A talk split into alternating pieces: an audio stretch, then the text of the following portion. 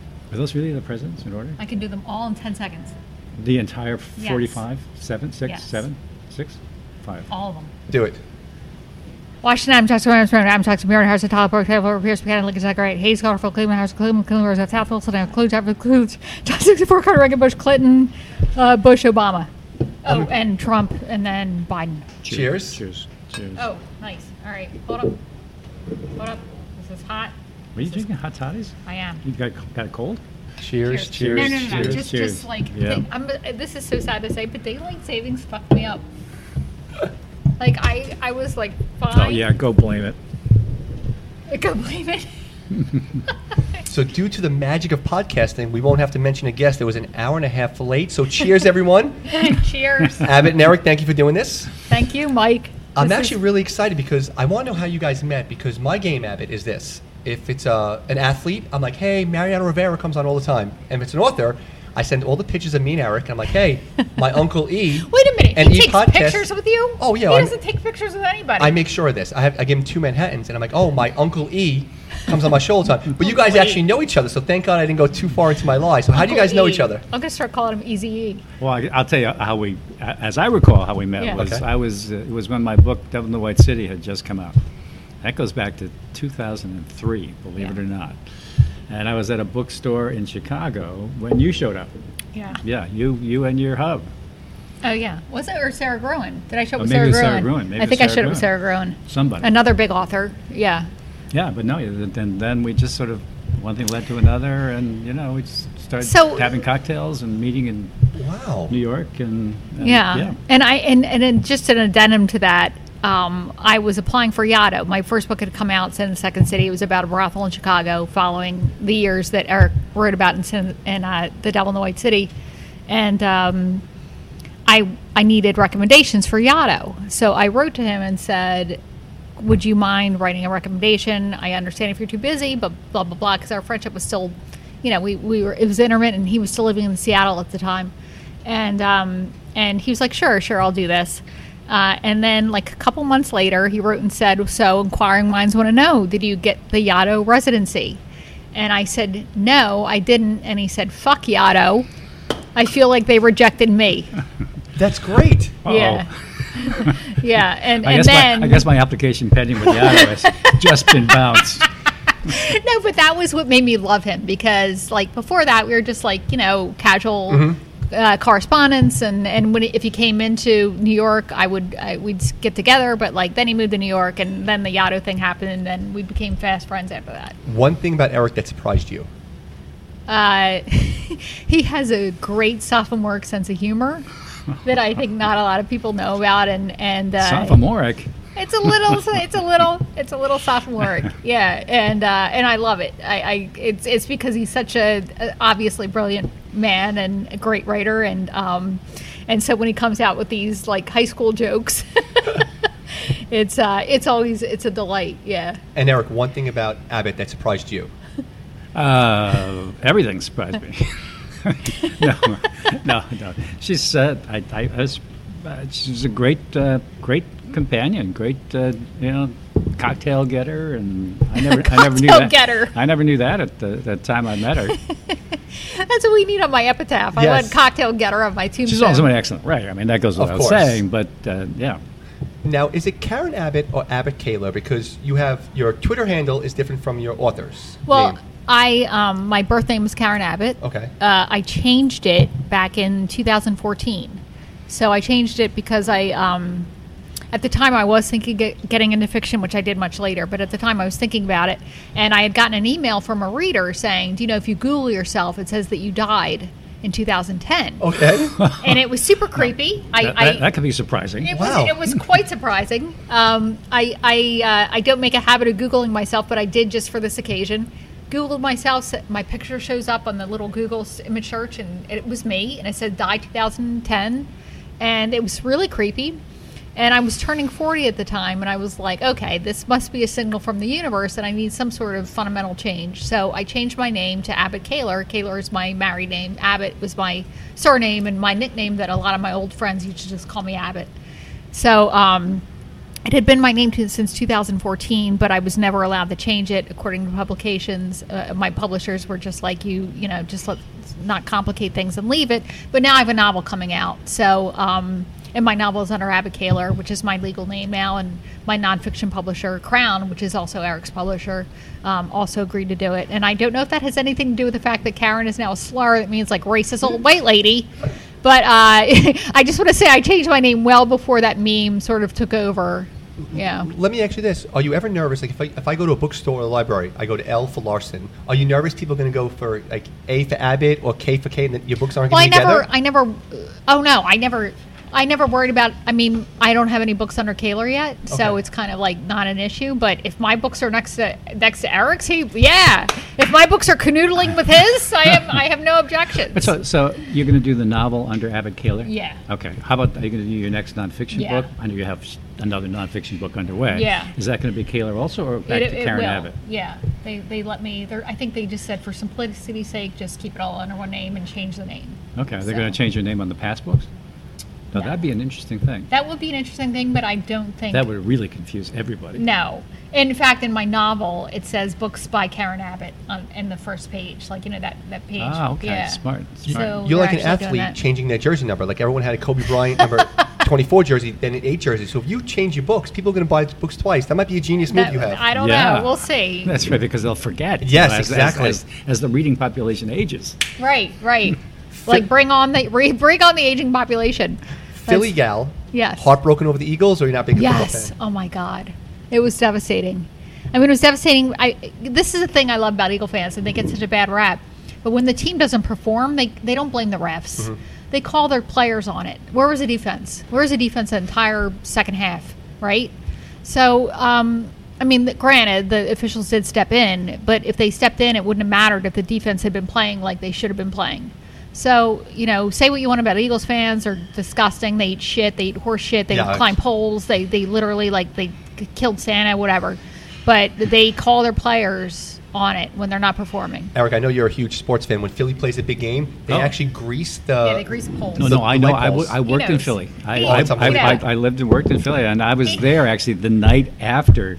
I- I after told you, the I game, told and, you. and, and, and Abbott texts me. and She says, "Wow, what's Philly like right now?" And I said, "Well, because I'm not a sports guy." I was Yes. like, "Well, what do you mean?" I love it. I love it. Only tennis. Yeah. That's it, right? only tennis. Only tennis. Tennis, and you, we we got you free tickets to the Yankee baseball game, and you weren't even going to go. That Yeah. he had like WFAN that was tickets. that was Yeah. different. That was different. Remember, we the, the backstory with that was Yes, you know I yes, just yes. I, I just you know I, I because I, was, I used to work for the Wall Street Journal. I just can't I can't accept Mm-hmm. uh, you know uh, some Yeah, that- unsolicited gifts, right. even though it's from a great guy, I'm sure. And, And he's not whatever. a journalist anymore. Yeah. Yeah, but I still I, I get it. I get it. I was a journalist. I get that. Ba- Yeah. Back, to Philly, Philly girl. You were a crime reporter doing the beat. Did you love doing that because every day's different?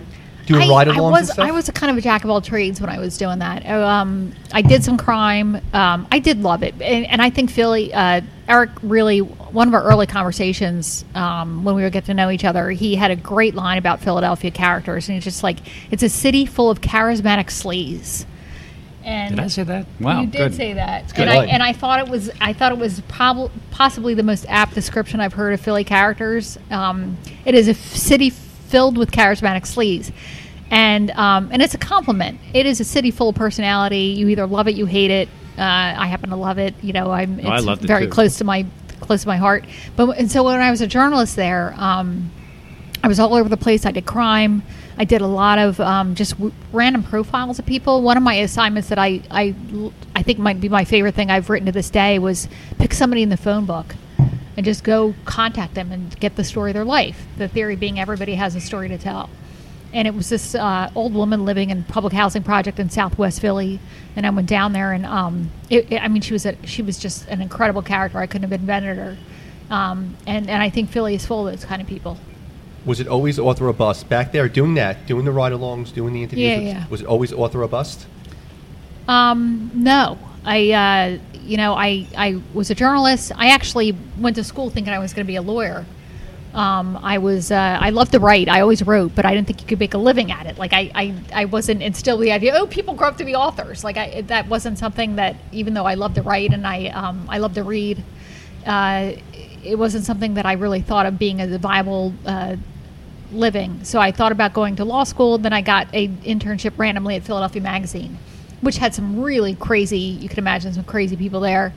And then I fell in love with the idea of being somebody, being living a different life every day, as you said. Like you just get the the joy of journalism is literally getting to live somebody else's life for a day and completely forgetting about who you are and immersing yourself in that other person. So, um, and then I was like, let me see if I can do this in a full book length fashion, and uh, and moved to Atlanta because I couldn't afford to do that in Philly. First time you ever saw someone reading your book, where were you and what'd you do? Oh, it actually. Um, question. this is this is a good question. It wasn't reading my book, but I was in Prague, of all Oh, wow, places. okay. I was in Prague on a beer tour, on a beer pub tour in Prague. Okay. Prague, and we met another American couple from Chicago, who I'm still very great friends with to this day. And he's like, "Oh, you know, there's so many great Chicago books. Eric Larson's Devil in the White City, and and there's a book called Sin in the Second City." I was like, "Are you kidding me?" I was like, I wrote that book. He's like, no, no way, no Wow. way. So we just bonded over that. He's like, oh my god, I didn't realize like you're one of my favorite authors, and we're here drinking at this beer tour in Prague. Wow. And uh, and we're still great friends this day. So that was probably the best out of body experience as an author. That's a wild story. Yeah. Okay, so I'm sitting here with two New York Times best-selling authors. How do you guys find out you guys are best-selling authors? Like when you get to the Football Hall of Fame, they do the knock on your door. Do you guys get a phone call or a plaque, or do you find out the same way we do? Like I, I want to know when you mean- guys first found out because that's like the accomplishment. That's the grail. I think I think Eric has found this out more than I have, but um, what they do is there's a list that comes out the day before the the bestseller list is published. If you're talking about the New York Times, and they and you'll each, you probably get a few emails, or if it's a particularly joyous occasion for whatever reason, you'll get a phone call. But they'll send you the list with the PDF saying, "Here's your book," as it will appear in the following Sunday New York Times. Um, so, you know, when that happens to me for the for the first time for my first book, I you know, I, I, I couldn't believe it. I'm from a very sort of humble blue collar town and outside of Philly, and it just the, the idea that I one day made a New York Times bestseller list was just completely surreal to me. Really surreal to me. And what about you, Eric? The first time you found out? Oh, that was the one with my book Isaac Storm about a hurricane that destroyed the city of Galveston in 1900. And I was on the tour for that book. I was in a hotel room, and a number of weird things happened that day. And uh, one of them was that um, do I have this name right? James Carville. Yeah. Carville. Suddenly, out of the blue, I get a call from him in my hotel room, saying, "You know, I really loved your book, Isaac Storm. Really loved it. Just wanted to tell you." So I was like, well, thanks, right? Then, like a half hour later, I hear from my publicist. He just launched on the bestseller list. And I was like, s- wow, something going on in the universe because James Carville, who I had, I don't know from Adam, suddenly calls James me I'm Carville, in my the political- hotel room. The, poli- Yeah. yeah, the political guy? Yeah. Wow. Wow. I- It's, it's like, How what? did he even know where you were? That's, I don't know. James To thi- Carville is to this, scary. To this day, I do not know how this Wow. happened. And then the next thing I knew, I was, tell- you know, they told me I was an investment. And I can tell you that it is an experience like no other. Yeah. You know, I mean, I haven't won any Pulitzers. I resent that. But, but um, there was nothing like getting that call from Yeah. your publicist. Do you guys get a plaque or anything from it? Like no. No, you get you get you, if you you know I, I have mine framed. I have my first New York Times. My agent things had mine framed. Yeah. Same thing. Do I still have it? No. Oh. but no, I that's have mine. It's disappointing. actually You should, of hanging up in course. my wall. Yeah. So before we talk about books, you're about to join the cult of hosting a podcast. So tell me about you're hosting a podcast now. Tell me about this.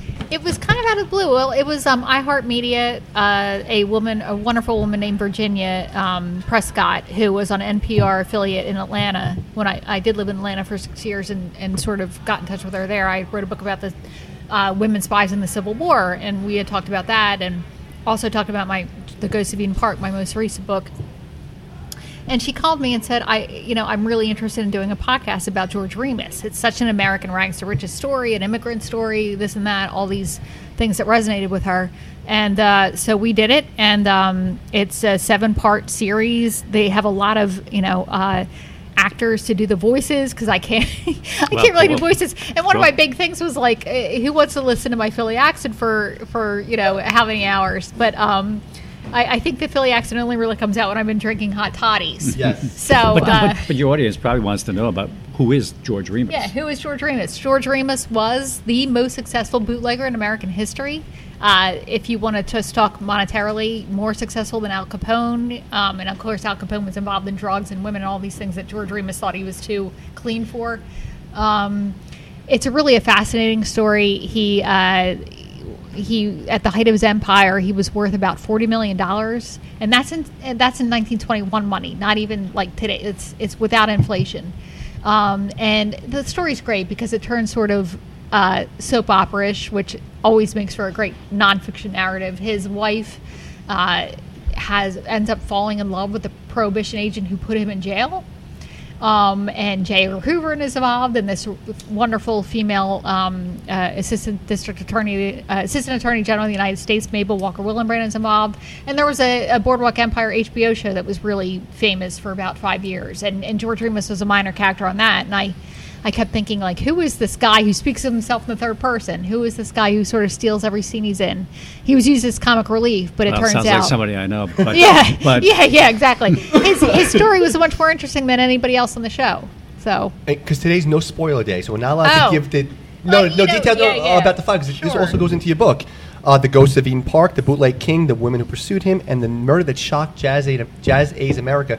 Does it also? So it's about George Remus, but is it also about your book? Also, like is it all coincided together? yeah, so the it, it I mean the story of George Remus really is in my book, and I just um, I worked with another writer on it because I was too s- too swamped to do it all on my own, and um, we just took a lot from my book, but infused it with a lot of asides and anecdotes and personal stuff.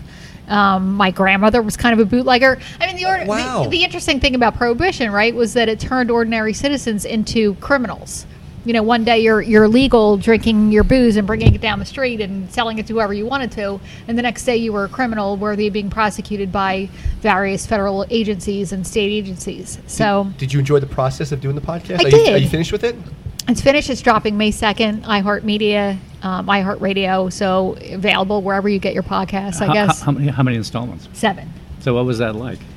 It was um it was interesting. It was uh I mean it was it was great. I, I think the thing that's really gonna set it apart in terms of these these historical podcasts is there are a lot of, of people doing the narration of the voices. I really wanted to read like a story.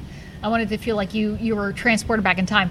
I think I always say that people who do what we do are like t- we're time travelers, right? And we I mean, the goal to me is always to make somebody feel disoriented. If you shut one of our books or you turn off the podcast, I want you to feel a little bit like, wait a minute, what era am I in? What Hmm. century? What century am I in? What year am I in? And just feel a little bit like you you were so in, in, immersed in that era that that it's almost um, you, you you kind of don't know where you are when you when you finally have to rejoin your real life. That's really interesting. That whole topic of it that they did it. Yeah. Did they, Eric? I know you get asked to do a lot of podcasts. You're always asked to be a guest. Did you ever ask to get host one to host one or not? I have not been asked to, to host one, um, and nor nor I you know nor would I. I mean, occasionally I think to myself, you know, I could do a podcast about whatever. But then once you do it, it's nice to do a podcast where you, where there's a de- defined time limit. You do Yeah. seven seven Yes. elements, and you're done. Yeah. But the idea of doing a podcast that would go on in, in perpetuity, just being tethered to that thing, I, I, I'm, I'm beyond not beyond that, but I can't do it. I mean, I, my personality is like the minute you tell me I have to do something, I don't want to do it. So I do one That co- is one very true. podcast, and you tell me I got to do another one. No, You're done. no. Yeah. He is the most contrarian person I know, and I love that about him. Yeah. I asked Eric this. I asked a lot of authors this because the book's done now. You finished the book a while ago. Are you ever tired of talking about it? no. Because you're on to your next stuff already. And now you're like, okay, let Yeah. me go back to Geo Dreamer stuff. Yeah, no, I get tired of talking about older stuff, but not this one. And I, I maybe also because I think some of my favorite characters were in this one. It was such a. Um, I'll say this for for, for nonfiction, it's it's r- very rare that you get a level of uh, primary source material that allows you to have the amount of dialogue I had in a nonfiction book. I had a trial court trial transcript, and what do, what do people do at trials? They get on the stand and they say, "I said this. This person said this. This is what the gestures were like. This is what the facial expressions were like. This is what they were doing." So the amount of detail that that allowed me to do was incredible. And it kind of even allowed me to do a whodunit. You know, I, it was kind of Chekhov's gun. The gun goes off in the first scene, and you don't find out till later on. And, and it could be this person shot, this person shot, this person got murdered, this person got murdered. And you don't get to do that with nonfiction. So the fact that this source material allowed me to do that was really exceptional and, and rare. You don't often get that. That was actually my next question. The opening chapter of your book is sick. You start off with a chase, a gunshot, a murder. You don't know who. Did you Yeah. always know, like, all right, I want to write a book. I want to start people off with a with the crime and then go from there? I mean, eh, you always think in nonfiction terms that you would love to do that, but that you have to. The primary source material tells you what you can and can't do. You know, you're beholden to the primary source material, and I think people. We, we often lament that we're beholden to the primary source material because the dead people don't always do what you want them to do, um, you know. But um, but when you get when you have so much rich primary source material, it, it really opens up narrative opportunities for you where you can you can use the elements of fiction while staying within the realm of nonfiction. Why isn't he more famous? Because more money than Capone. Yeah. A character and a half. His whole thing with his wife. th- The whole situation was mind-boggling. Like, Yeah. why isn't he more famous? I think it's a good question because, and I think the answer to that is uh, Capone was such an outside personality, and it was a it was a murderer. You know, Remus George Remus, um, I'm sure had had a, a, a few dirty things on his calling card that he didn't want to mention in terms of the, where the bodies were buried. But he wasn't an ostentatious. You know, I just shot a bunch of guys on Valentine's Day, and he um, called himself a gentleman's bootlegger. He was a gentleman. He above all else, and he was his biggest goal wasn't to even have the most money. His biggest goal was to be accepted by society.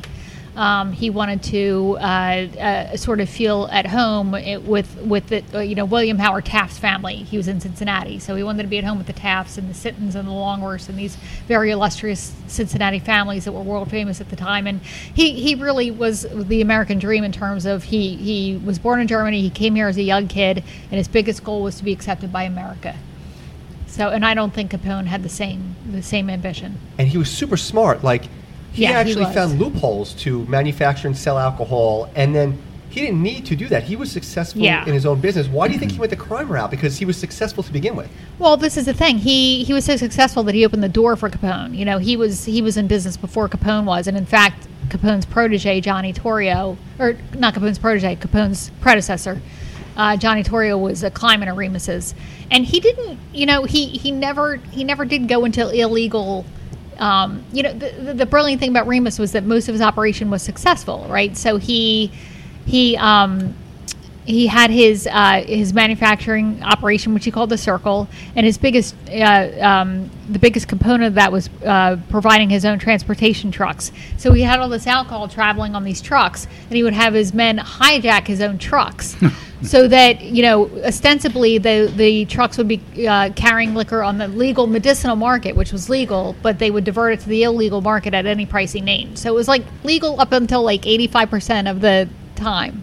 Was he legit the um, the reason in Gatsby? Is it was it really written after him, or is that just urban? urban No, legend? that's that's so. true. Jay Gatsby was kind of No, that, that there's absolutely there's no proof that F. Scott Fitzgerald and, and George Remus met. There's all these apocryphal stories, no proof, but it's true that that Fitzgerald would have known who Remus was by the time he was writing Gatsby. Um, everybody knew who Remus was, and I think the um, parallels between the two men are conspicuous. You know, both of them were um, owned a string of pharmacies. Both of them were in love with an enigmatic woman. They threw these lavish parties. They had these crazy mansions, um, and they both, you know, as Fitzgerald wrote, they were uh, Gatsby was a platonic conception of himself. So, so yeah, so he, um, I, the, the the parallels. I think that both Gatsby and Remus were longing to become part of a world that didn't quite welcome them. They they had as aspirations to you know a, achieve this level of society that didn't really welcome them. and this question's for both of you guys. When you have a topic for a book, and I've asked you this many times, Eric, so you have this book, you know you're going to write the book on George Remus, and as you're starting to peel the onion and you've seen these great understory, like you know other storylines, Yeah, yeah. Do you know like I got it now? Like I'm going to write a book on George Remus. It's going to be good. But then when you start seeing that Yeah. his wife with the prohibition officer, when it was all different stuff, when you guys peel the onion, is that just the best feeling? Like okay, I got it. It is. I, I I mean, I'm sure for, well, the fact that, y- you know, I always like to have a strong woman in my book. And the fact that Mabel Walker Hillbrand, who was the Assistant Attorney General of the United States at this time when women barely had the right to vote, she was, you know, f- uh, uh, just uh, eight months out of law school, barely had, never had prosecuted a case in her career, and suddenly was put in charge of all the prohibition cases across the country. You know, because you know the men above her, you know, uh, it was, um, uh, Warren Harding and all of his cronies. We're like, let's put the little lady in there. She's going to be overwhelmed. she's not going to know what she's doing. She's going to be, you know, we'll be able to continue our, our cozy quid pro quo with bootleggers. Let's just leave the little lady in there. And of course, she gets in, in the position and starts kicking ass. And and once you have that sort of um, So she'd be a film. she would be a film. She deser- she's fully deserving of her own treatment. And and I just thought she was such a great antagonist, and there were such interesting parallels with her and Remus. Remus had to quit school when he was 13 to help his family. She only began her formal schooling at 13. Remus was a teetotaler who never had a drop to drink of alcohol. She was somebody who loved her clou- California red wines before she took the job in Prohibition. Um, so they had these kind of interesting things, and and um, she was just such a great, fantastic character. And, and once I realized that she was the foil to Remus, um, it was it really came together for me. because of my job, I love the boots on the ground kind of thing. Like Yeah. doing the research, and it's obviously you guys write about such older stuff, the 20s, World War II. It's not just a Google search. You have to kind of get out there and do Oh, your thing. yeah. Well, you have to. Yeah. So Yeah. tell me about tell me about that process, for both of you guys. Like this book with the 20s. Like give me about that process. I know you got the court transcripts, Right. but give me that whole thing Wait, trying to the- dig it and out. the transcripts, by the way, the, the, if if you are working on a project where you have the actual court transcript, it is gold. Yeah. Because you get to actually have dialogue. Right. You have so much wonderful stuff. It doesn't always happen that you have that, but yeah. It, and it's rare. That's why I said it's so rare. I actually had somebody complain that there was too much dialogue in my book. what? I was like, it is nonfiction, and and and also having written a novel now that's coming out. But um, the beautiful thing about dialogue and nonfiction is you can't write bad dialogue and nonfiction because if it's bad dialogue, you're blaming the people who spoke it. They just weren't good speakers. They weren't interesting speakers. It has, but it's well, like you and, and, can't- and and don't you feel that, that, that that's the balance? The problem is, you know, sometimes you come across dialogue like in a newspaper interview or something, right? But it's really lousy dialogue. But uh, nonetheless, it's dialogue, Yeah. and you can't get that in nonfiction. Yeah. So then there's this yin yang thing. Do I use this because it's really shitty dialogue, or do I not? u- Or do I use this because it gives you an insight into how the conversation went, even though we know this was not how they really Yeah. spoke? And so, and I usually, I usually err on the side of, yeah, just bring it on because you know it's good to sort of I at- agree. At, least have that texture in the narrative. Yeah, I agree too. Because also, if it's bad dialogue in nonfiction or an interview in a newspaper, you can give con- context to it. You can explain why it's Right. bad dialogue Right. or surmise why it's bad dialogue. Whereas but- if it's your own novel, you're, yeah, you're yeah, you're screwed. fucked. You're completely fucked. If you write dialogue, dialogue in your novel, it's your own fault. Speaking of novels, 2024 is going to kind of be huge for you. You have your first novel coming out, Yeah. Where You End, that drops in January, right? Yes. And then you have a nonfiction book coming out, Then Came the Devil, a saga of sex, murder, and utopia at the dawn of World War II. Are they Yeah. both coming out the same year? I don't know. I That was my question, Eric. Thank you. So January it's dropping. January is definitely. It's actually dropping on my birthday. Which is um, where you January- went? January twenty third. Okay. Uh, to exactly twenty Where, days where, you- after where his you birthday. end Yeah. is dropping on your birthday. Yeah. Wow. Okay. Yeah. That's gonna be a hell of a book party, by the way. Yeah, it should Well, be a we hell hope. of a book party. Okay. Um, but my na- nonfiction, I don't know. My nonfiction was due this month, which is not happening. Okay. Um, but I did send half of it into my editor just to, you know, tell her yes, this is actually being worked on. But um, I don't know when it's gonna. It will probably be published in 2024. I'm guessing. Don't you think it would be good not to have it in the same year? I do. Maybe I would it'll do be the in January. 2025. January should be a thing. Seriously, January 23rd. Maybe, and then Jan- maybe. I think that I think that my nonfiction for the Galapagos is a summer book. I mean, it's a it's a book about T- well, t- tell about the book. I want to hear about it. It is. Um, so Eric knows he's been hearing about this. Me talk about this book for years and years and years. It is. Uh, there's a story of um, these German uh, idealists. One of whom is a doctor who's very eccentric. Uh, Can I deci- just can I just interject Please. one Of thing course. here, by the way, because as you know, as you know, Mike, I would never in a million years tell you what I'm working on. Uh, Right? we- we You know know that. that. We We know know that. that. So, I admire Abbott for doing Well, so. I, I'm doing it because I don't know. You don't. I don't think you have this problem that I have. I need to like pee around my territory. you know what I mean? Like, like I Okay, I don't have that problem. Yeah, I don't think you have this problem. It happened to me in Ghost of Eden Park. I had somebody else wrote a book about George Remus, which I'm not going to even mention the title or the person. 'cause at this point, after three tot totties, I don't, don't even know what to tell you. Okay. But um, but I'm like I, you know, I had it announced, and I I was like, you know, I am working on this book, and um, if anybody else wants to try to do it, like bring it on at this point.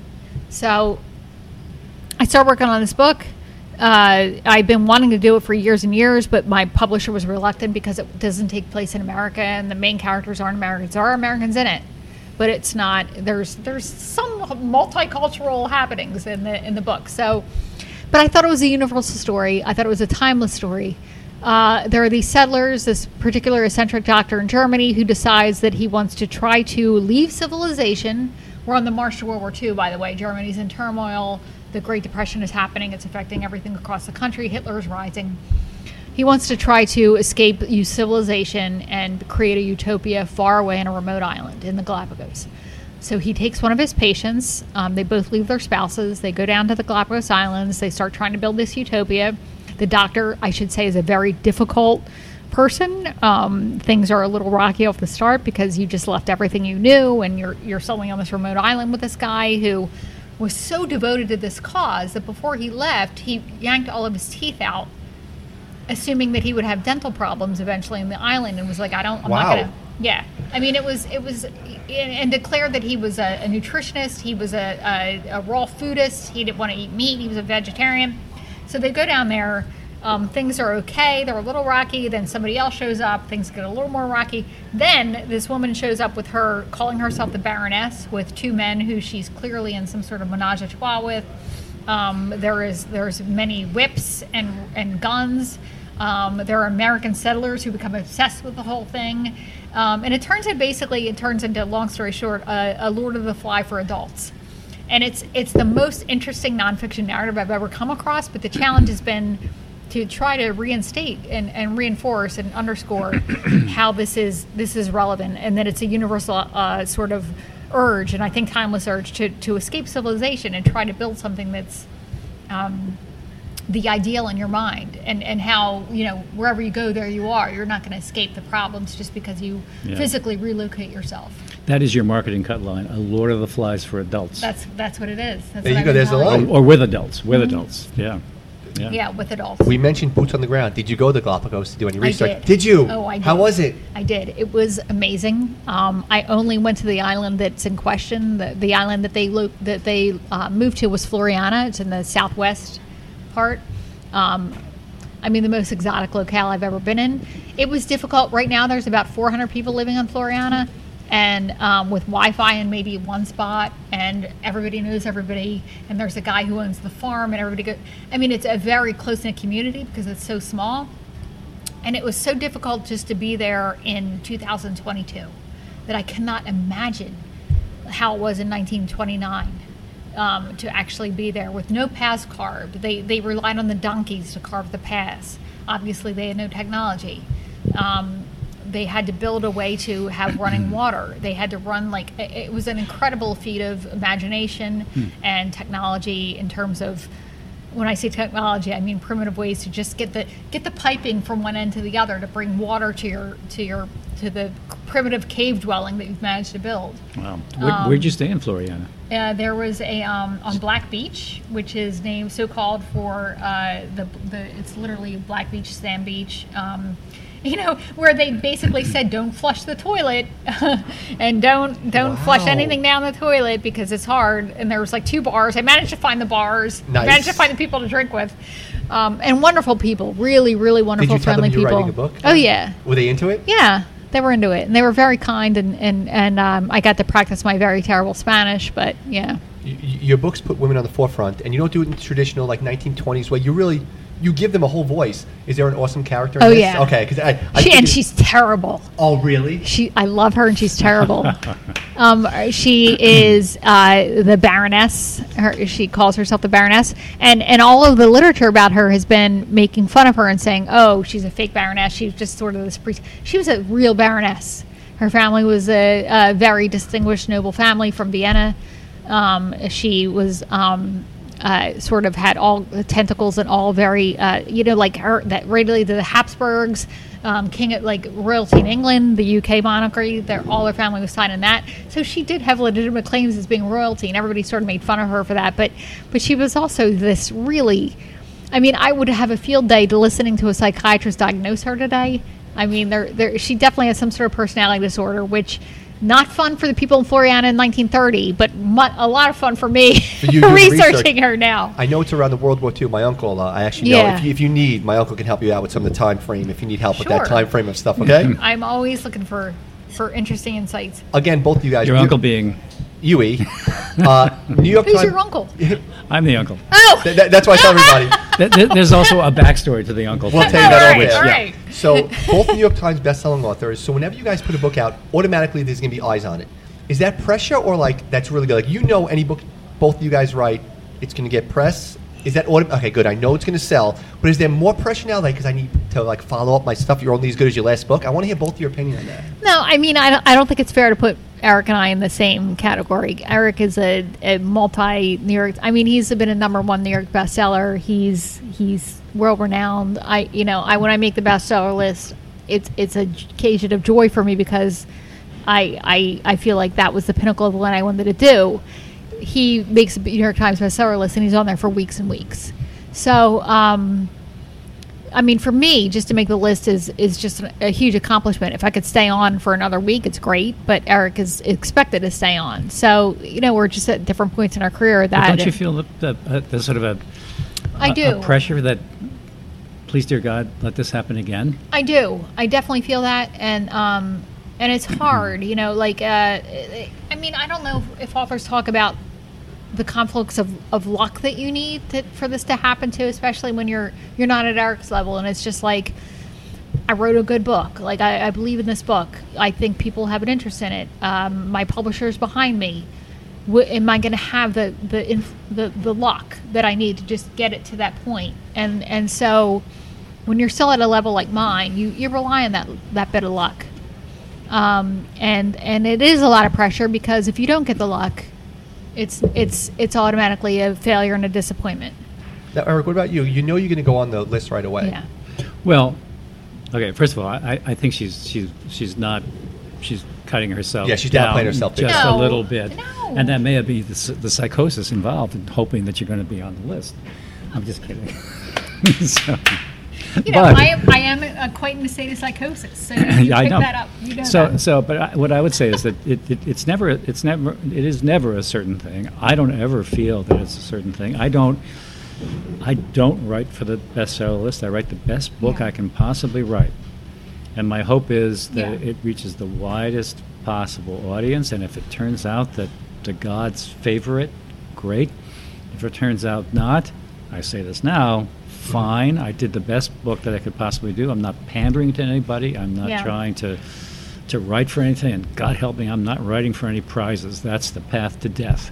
yeah. And so my hope is that, that it will find the audience that I write for, which is the broad audience who never thought in a million years that they want to read about Churchill, you know, for Yeah. example. And if I find that audience, that's great.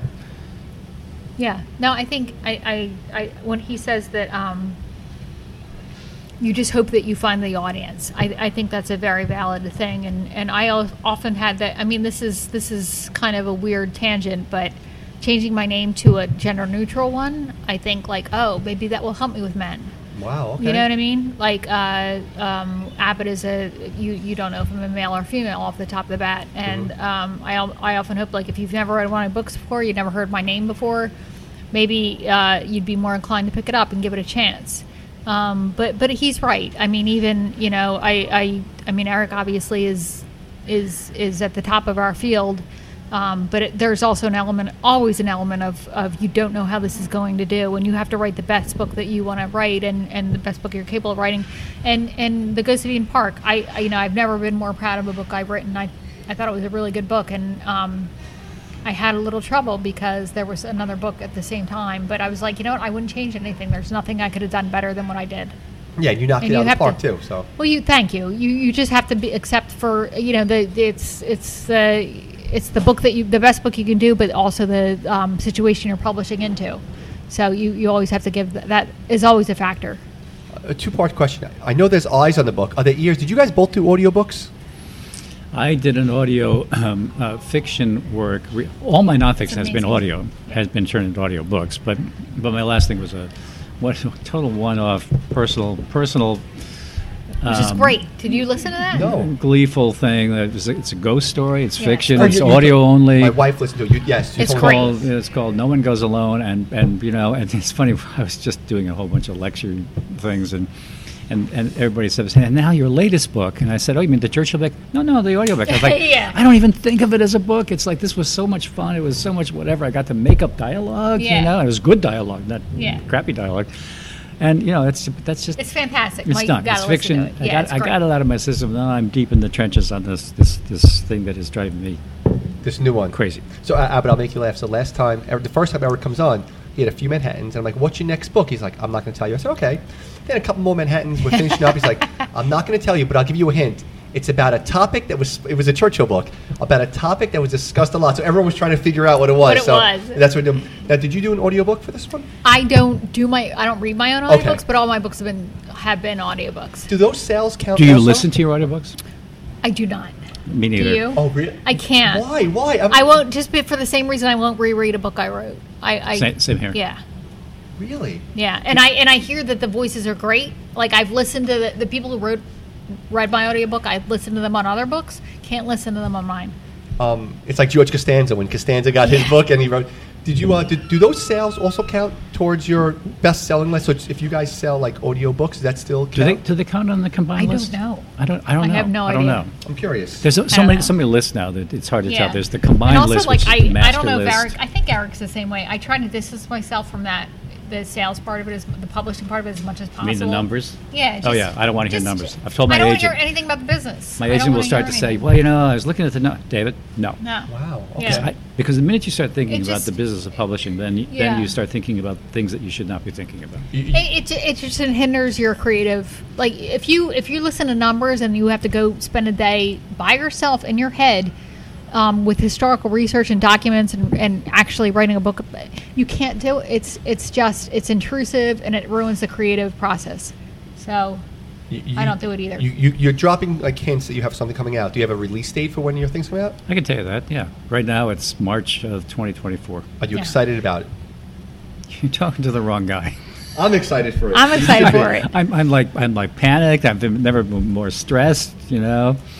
Um, I think it's gonna be great. I- Well, it- I know a little bit you- about it, and I'm not but saying anything, but it's gonna be he- great. Here's the problem: the, the pandemic set me back Yeah, um, in terms of archival access and so forth. Same. And, and, Oh, I didn't and- think about that. Okay. yeah, yeah, and so I am. I, I, I feel that I am behind, and to me, it's a real tense race to think. Okay, to, to, to the finish line with this thing. I think I'm I'm, I'm good, um, but you know, it's been very uh, uh, extraordinarily stressful. Now, on a side note for you, I know you had other projects uh, coming. I know people bought uh, two of your books, Devil in the White City and Garden of Beast. Anything going on with that, or you don't even know? Oh, let me tell you the latest. But you mean you're talking about options film and all this? stuff? Options Film, yep. I know Uh, Hulu. the, the word was Hulu. They never called me to help out with it. but we'll Yeah, figure well, it so out. so Hulu. So here's the. la- I love this. I think it's the Holmes curse, honestly. The Devil in the White City came out in 2003. You know, as you know, it's- I met Abbott, or maybe it's Abbott put the kibosh on it. But anyway, what comes out in 2003? It's been it's been under it's been under option.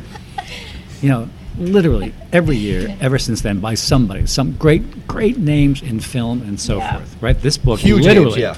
literally put my kids through college. Literally, I love when you and say I that, have yeah. three daughters and and you know so so you know the latest thing was that Hulu was going to do a, a limited series right on the which is perfect that's exactly what it needs to be so the, the sequence of events over the last couple of months this is why I say it's the Holmes curse so first of all Keanu Reeves was was was signed on you know I mean, he even signed a compensation package he was going to go with this thing right and we had a great director the guy who had done um, uh, he had done Taj, you know, the Kate Yeah, yeah, of Blanchett course. thing. don't get me started on Cape Cape Blanchett with you. Oh, don't get me started with Kate. But, but so, but so, so um, one thing leads to another. He decides to, to, to bail from the series, the director. Then Keanu Reeves, who wanted to work with the director, bails from the thing, right? And then the next thing, this has happened like last week. Hulu has bailed from the thing, so now we're fin- trying to find another. I, I, Who I mean, failed last week? Yeah, now it's with NBC. I mean, ABC, Sig- CBS, one of these entities still owns the right. They still want to do something with it, but this has been not Yeah. not good for, for the for the project. Luckily, luckily, I, I take the position. I don't know what Abbott feels about this, but I take the position that, you know, I'm a writer. You know, I write books. I, I film. If it happens, it happens. I'm I'm, I'm Yeah. delighted. If it doesn't happen, Absolutely. that's too bad. Yeah. One time that I let myself kind of get into it was with Keanu Reeves because I think he's great. You know, he's- Yeah. one, of, one of my favorite movies, one of his least uh, known, I guess, was Something's Got to Give with Jack Nicholson and, and Right. uh, you know, uh, and and And you know the fact that he was into it, I was like, "Wow, that's great! This is really going to happen." And then when he bailed, I hear this from my, my Hollywood agent on a Friday evening. Yeah. I was Aw. actually depressed. Oh. That's for a, bu- three- it's a bummer. I was actually Yeah. depressed for like three hours. Bur- Yeah. Bourbon helped, but I was Ah. I was depressed for like for the rest of that evening, right? But like the Hemingway show, a story the next day, like you know, it's like it was noon before I remembered that my heart was broken. You know, it, it was over. It was over. Yeah. And I and I resolved again, no, not to get into it. And so with this this this, this the, the Hulu thing, when this Hulu thing, I heard about it again from my agent on a, on a Friday night. And I told him, look, you got to stop calling yeah, me this on is Oh, Friday. bad, bad job by that guy. And I'm like, I'm fine. I'm fine. You know, take the money and run. I mean, I probably earned enough in options for Del Noetzi to buy a house in Malibu. I haven't done it. I should have. You should, yes. But Now, in the Garden of Beasts, didn't they do? Didn't they option that also? that's option for a couple of things. And one, my, my favorite thing about Garden of the Beast. Um, no, sorry, Garden of the Beast. The Garden of the Beast is optioned by Tom Hanks. I was fast forwarding to Splendid and the Vile. One of my favorite things about Splendid and the Vile is that one thing it, it's been optioned for is a one-man play on Broadway. That's amazing. I, this guy Barry Weissler, who's a really renowned producer, and his concept. That's I can't very really go cool. into too much, Okay, about it, okay. but it's a fantastic idea. But anyway, I love that But I'm idea. not getting myself vested. I go with the Yeah. Tom Wolfe approach, can't. who is I you- understand. Uh, My take- agent says about Well, Hollywood have, options. have you always gotten optioned? You don't have- Yeah, I'll, Okay. I'll, yeah, I have a couple heartbreaking stories, but my agent, who a very my very blunt New York agent, who was like, eh, options. You know, it feels good for a while. It's like getting a hand job at the back lit- back of a bar. it's like feels about as good as getting a hand job in the dark corner of a back the back of the bar, which you know, like which is in a way. Tr- like true. I mean, granted, the money from options could be nice, but it's kind of like unless something happens from it, it's it's kind of like you feel a little unfulfilled. You know, like a hand job in the back of, of the bar. course, footnote. This is the beauty of podcasts. Right.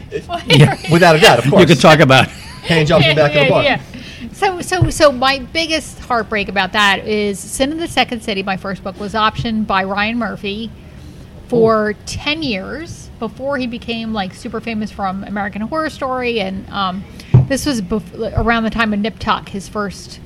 And he kept optioning it, optioning it, optioning it. There was a there was a pilot. Where I met with Ryan Murphy. He was like, "I love Susie Poontang, who was a character Yeah. in Sin of the Second City." Um, which right, right, like I mean, how often? I in dated somebody nonfiction- named that. I think. I think. right? So did I. anyway, I won't do a character named Susie Poontang. Hmm.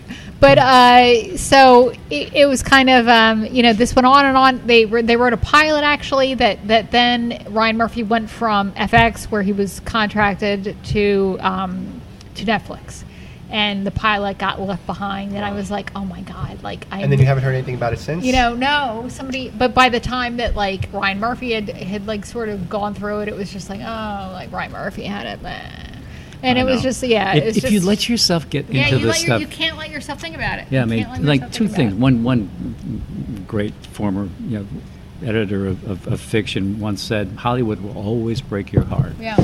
And Tom Wolfe said the best thing of it all, which is you take your book to the fence, Yep, take the bag of money, and run, yep. and don't Yeah. don't don't look back, don't get involved. I, I Yeah. have a, a reader question just about uh, like um, paperback books coming out. Right. When, like your paper book came out like a year ago. Yep. When that comes out, uh, obviously it's new promotion and stuff. You have to do new press. Do you ever? And this is going to sound very silly. Do you ever think forget about this stuff? Like you're going to go on a podcast or interview. Like, oh my god, I haven't thought about that book for two years, three years. Do you guys even get worried? Like, they're Are gonna hit you me- kidding? All the time. Okay, 'cause I- all the time. That, when, when I read, like I read your book a while ago. Yeah. I made my notes, and while I'm doing notes, I'm like, oh my god, I don't want to keep asking her questions because what happens if you guys? This is three years ago. You guys Yeah. invested so much of your no, life in that. I, I remember that book vividly. I have a I have a event She's younger than tomorrow me. She night. remembers things. Oh, yeah, I'm, marginally. I'm like, what the hell are you talking about? Oh yeah, that's right. That oh yes, that Churchill fella. yeah, yeah. You, you know what I just saw about you, Eric, online? I uh, this mo- uh, yeah, when I was waiting for you, I went on YouTube. I typed your name in, see if anything new. Do You- I want to hear this? Yeah, yeah. You did like an hour interview with Conan O'Brien.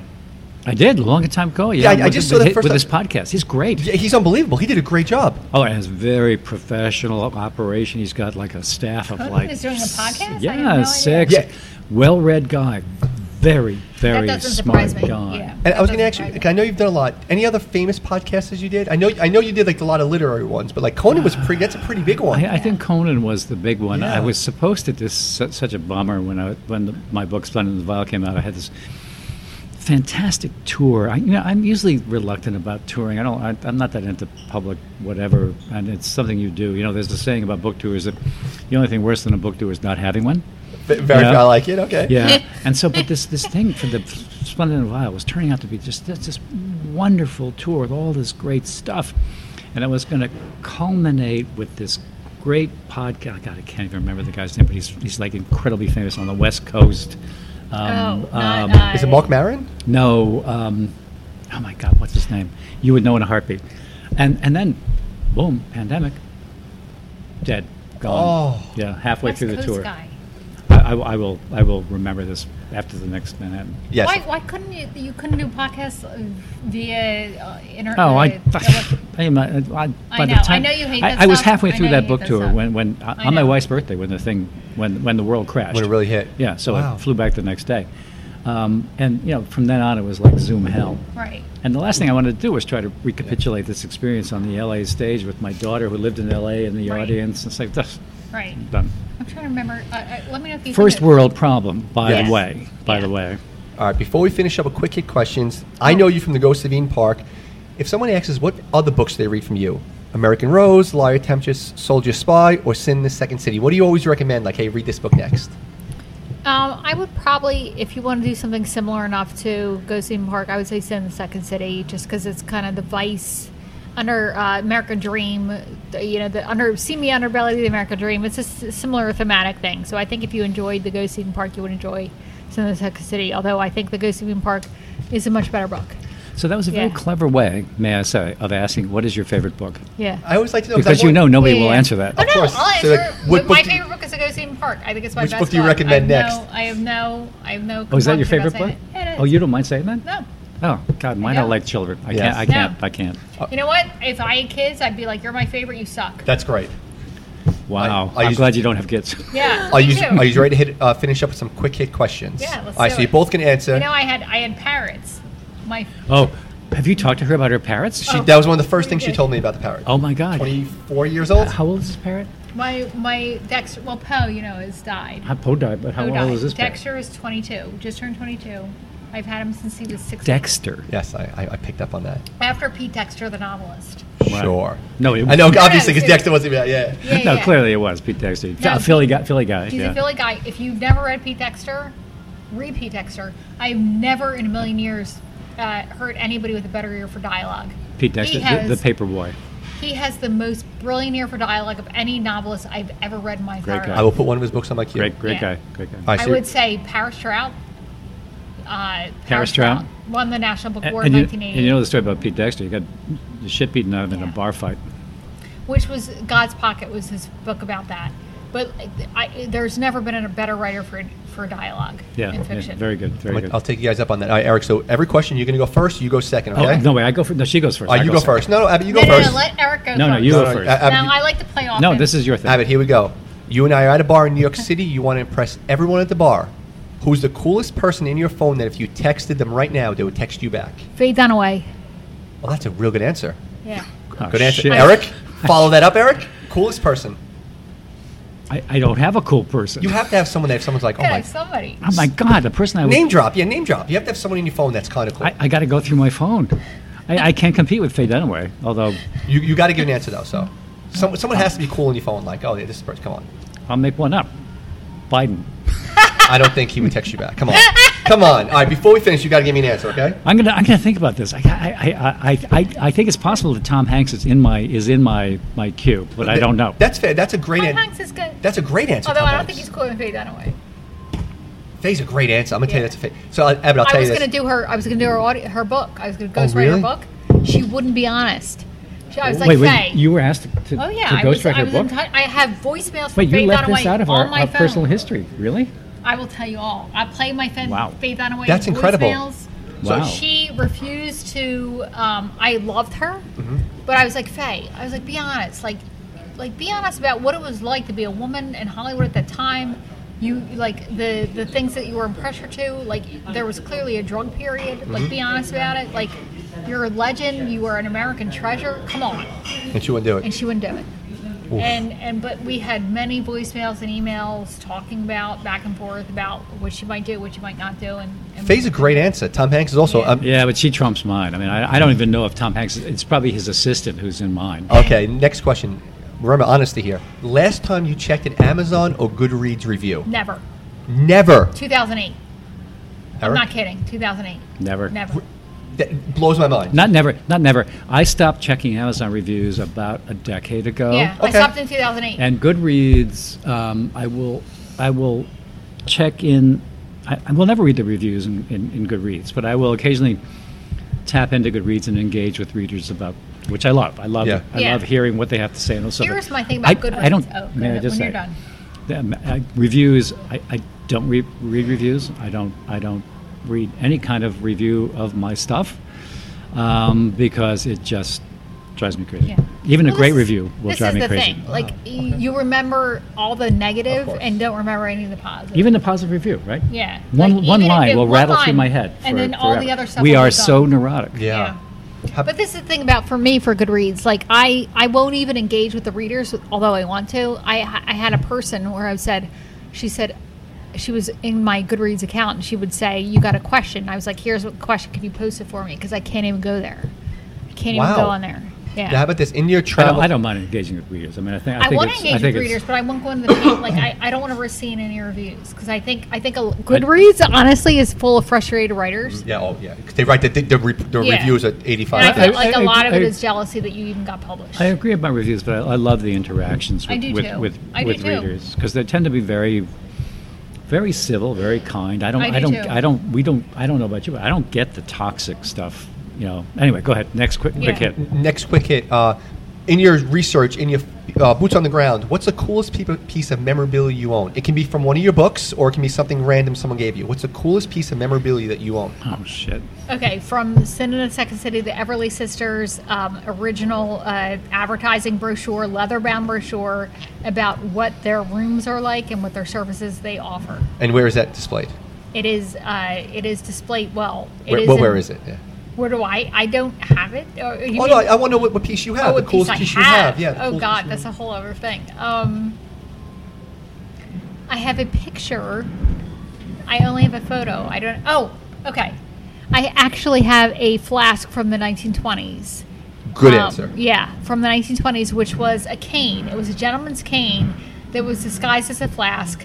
They had, or a flask that was disguised as a cane, actually, where you would uh, screw off the last bottom third of it and you could fill it with your liquor and put it back on. And then if you were in a cafe or whatever, you could surreptitiously, apparently, empty With a your cane hiding- yeah, cane with that's a good your answer. cane into the, you know, empty your alcohol of choice into the into whatever you were drinking and sort of have Oh, a cool. have a flask. That's a good answer. I, Right, I right. um, yeah, that was that's what I had. Eric, coolest you know, piece I, you I own. have, I, you know, I've gotten a lot of bits and pieces of memorabilia about the World Fair, uh, World's Fair of 1893. But I guess I don't know if it, this counts. But my favorite, favorite, favorite thing is a cartoon that was done on uh, for me or on my behalf by Stefan Patzis, Pearls Before Swine, a great cartoonist. Oh, wow. And he sent me this panel that he had done in his cartoon, which shows this one guy saying, that one of his characters saying, yeah, this is a really boring book about the Chicago World's Fair.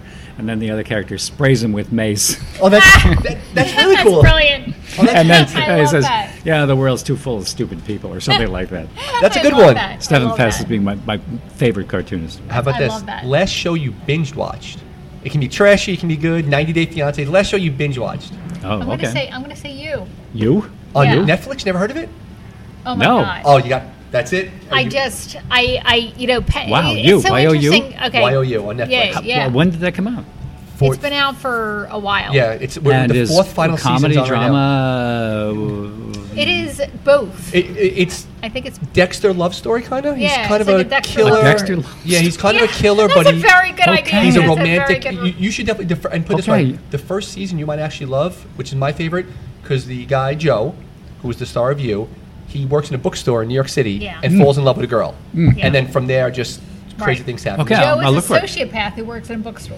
I'll Right, just start so- with that. Yeah. And what about you? So I hate to say it, that the the latest thing that we are binging on, we came to this really late, Uh oh, uh oh. really late. It's Thirty Rock. I never watched Oh, it. I never watched it. Oh my God! Is it good? 30 Rock. I'm so glad to hear that you never watched it. No. So this thing came out like eight years ago. I mean, I 10 love 10 years Tina Fey, but other Tina than Fey. that, And yeah. so and so we started watching it. and we we needed some fun. We Yeah. needed we just were in the mood for something just just mindless and fun.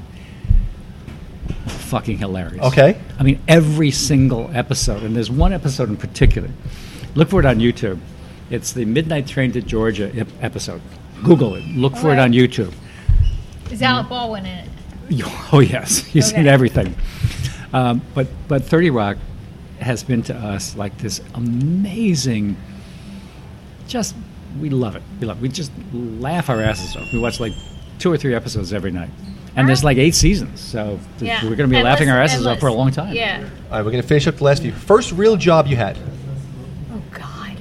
Do Define real. you want? Do you want me? I have a couple. Yeah, well, you. And they're all. Let, let's funny. hear. Yeah, I want to hear them. All right. So my one of them was I was a lifeguard, and I was such a bad swimmer that I actually like failed my failed my swimming test the first time, but then passed by the, the seat of my pants.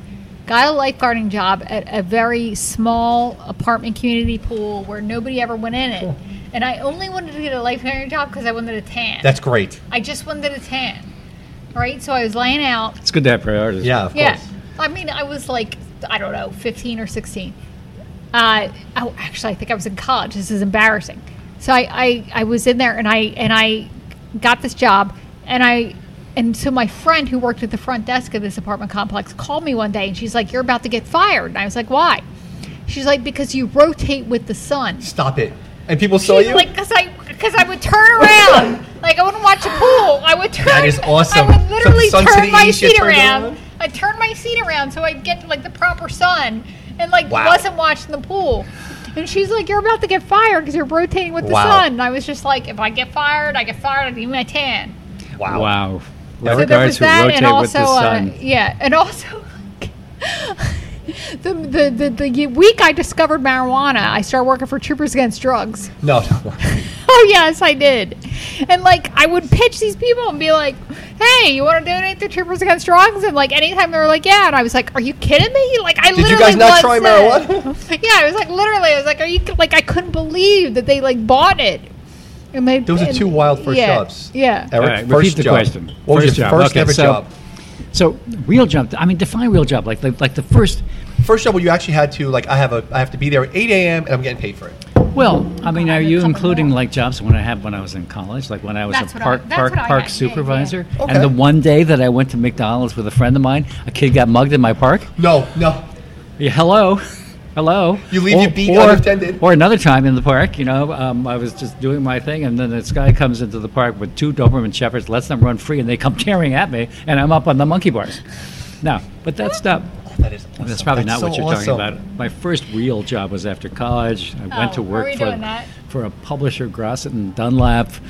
Um, the best thing about that job, uh, I, I will never forget, is that on the way to the interview, um, not Dunlap, Dunlop, Grosset and Dunlop, um, on the way to the interview, I stopped at Penn Station to do what one does in the men's room and flushed the urinal, and the blue disinfectant Oh. came spraying out onto my white shirt. Oh, and I went on to the interview and got the job.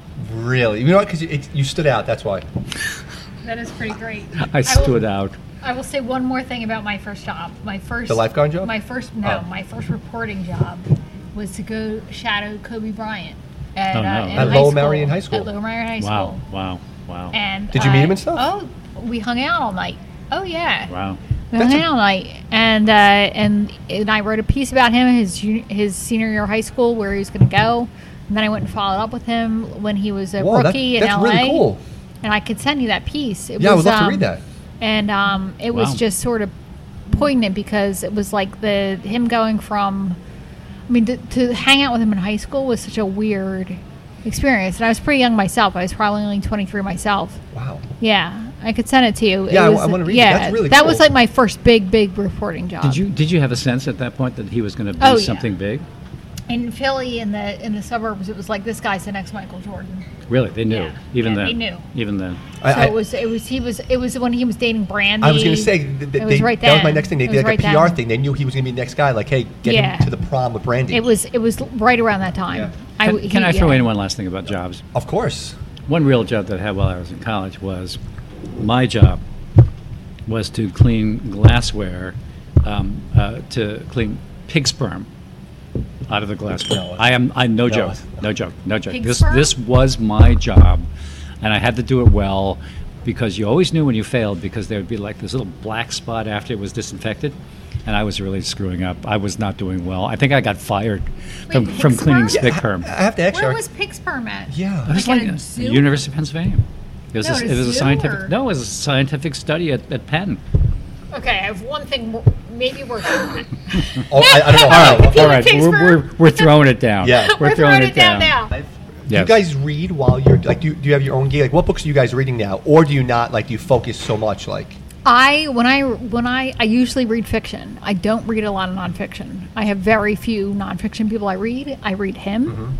I read like maybe two other people of nonfiction. Otherwise, it's all fiction. so are you reading a book right now?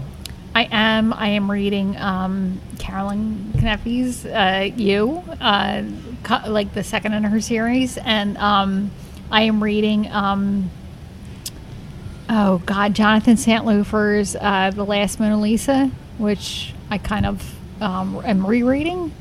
But I, I usually read fiction. I'm Okay. usually a fan of fiction because I think most nonfiction. This is so terrible to me. I think I think most, most nonfiction is super boring Okay. Yeah. and I and it has to be a narrative. And I'll read him, and I'll read a couple other people who I think write really good na- nonfictions that are narratives. Wow. Okay. But it's but it's few and far between. and what about you, Eric? 'Cause You, you, you said Sa- you're, you're hustling with your book now, so like you're, you know. it's- Well, I'm, I'm, I'm, I'm, yeah, I'm really trying to get this thing done. But so uh, I agree. I mean, i for pleasure, I only read fiction. wow. Okay. I Yeah. only read fiction. Um, yeah, right now I'm reading a book by Eleanor Lippman, who I love. Uh, Yeah. And it's called Misdemeanor. Lovely book. Um, I like her and I- too. so I only read because you know one thing about nonfiction, if you're especially if you're in the midst of a of a book, if it's good nonfiction, you don't want to read it because Right. it, it, it makes you It- Mm-hmm. think about what you're doing. Yeah, if it's that's very bad true. nonfiction, you don't want to read it because it sucks. Wow. You know. Yeah. And because during the day, while you're working on a book, you're reading enough bad nonfiction. Yeah. You don't want to read it after. I mean, so much after it's- nonfiction we have to read for research is so dry, and so Right. uh, there's no narrative at all. But, uh, but the lovely thing about Yeah. the research is that so much of it, like these monographic histories, are so dry that nobody will ever in their lives read them. Yeah. But If they're full of great information. Yeah, but if yeah, if you steel yourself and you go through them, th- this is why I read these things. And to me, it's it, it's not. I wouldn't say it's exciting, but I'm I'm compelled to read them because you never know what you're going to come across. Yeah. That some poor some poor academic who's trying to get tenure somewhere has just left this jewel Yeah, in the heart it's of this true. like 400 page monographic really whatever and it's gold Yeah. it's gold but And, so like, afterwards yeah. fiction i mean I'm, I, at this Absolutely. point I'm, I'm in such an intense phase with this next book which i will not tell you about that that that I, I, I after after like dinner i mean sitting by the fire and stuff i mean i can't even i can't even read wow. Yeah. Wow. you know, I just I just have a I just have a little glass of bourbon and I just sit there like just sort of enjoying the fire and thinking to myself, just just you know, calm down, peace, and yeah, Final two New York questions. Oh, here, we- yeah. here we go. Favorite place in New York City? Oh God. Favorite? That's a very good question. I am. Um, my favorite period in all of history is uh, like the Victorian age. Um, anything that reminds me of Victorian New York is is a favorite. I love the Campbell Apartments. I don't know if they're exactly Victorian, but they evoke that sort of very exclusive, old school New York to me. Um, New York is so interesting because I love Philadelphia, but it doesn't have even the old school Philadelphia doesn't have that same grandeur as, as old New York does, and uh, anything that reminds you of old New York. So whether it be the cloisters, uh, Oh yeah, of course. Oyster Bar, um, the Campbell Apartments, um, even something like Je- Dempsey's. I love a I love a low school, uh, uh, sort of a lowbrow bar as much as I love a highbrow bar. A camp, uh, uh, the Bemelmans I love. Um, That's a good place. New We've York, been there. Yeah, we've been there. New York Library. Anything that evokes old New York to me, where it's so precious that even the um, ephemeral nature of New York real estate can't change it. I like that. That's that's Yeah, what I love. Eric. Paola's Osteria Um, on Yeah. Madison Avenue. It's an Italian restaurant. Um, shout out to Juan, the bartender. My wife and I love him. Uh, we were just there the other night, and it we just that's our that's our New York place. We go there now. Now we you know we had to take a hiatus because my wife shattered her kneecap. Is that going How's she to affect the doing? marathon running? How's she doing? Well, okay. Oh, My, no. Oh, my wife, no, my wife is a tough person. okay. Yeah. So the, the, this eight weeks ago, she shattered this kneecap, um, and she is now doing physical therapy. The knee is technically healed now, physical therapy, but she has qualified for the marathon. Love and it. She is going to do it. That and is I awesome. have She's a hundred percent badass. confidence She's that wonderful. she will do it. And I'm gonna, So- well, off mic, I'll tell you about something really cool I have for you for the marathon. Here we go. Yeah.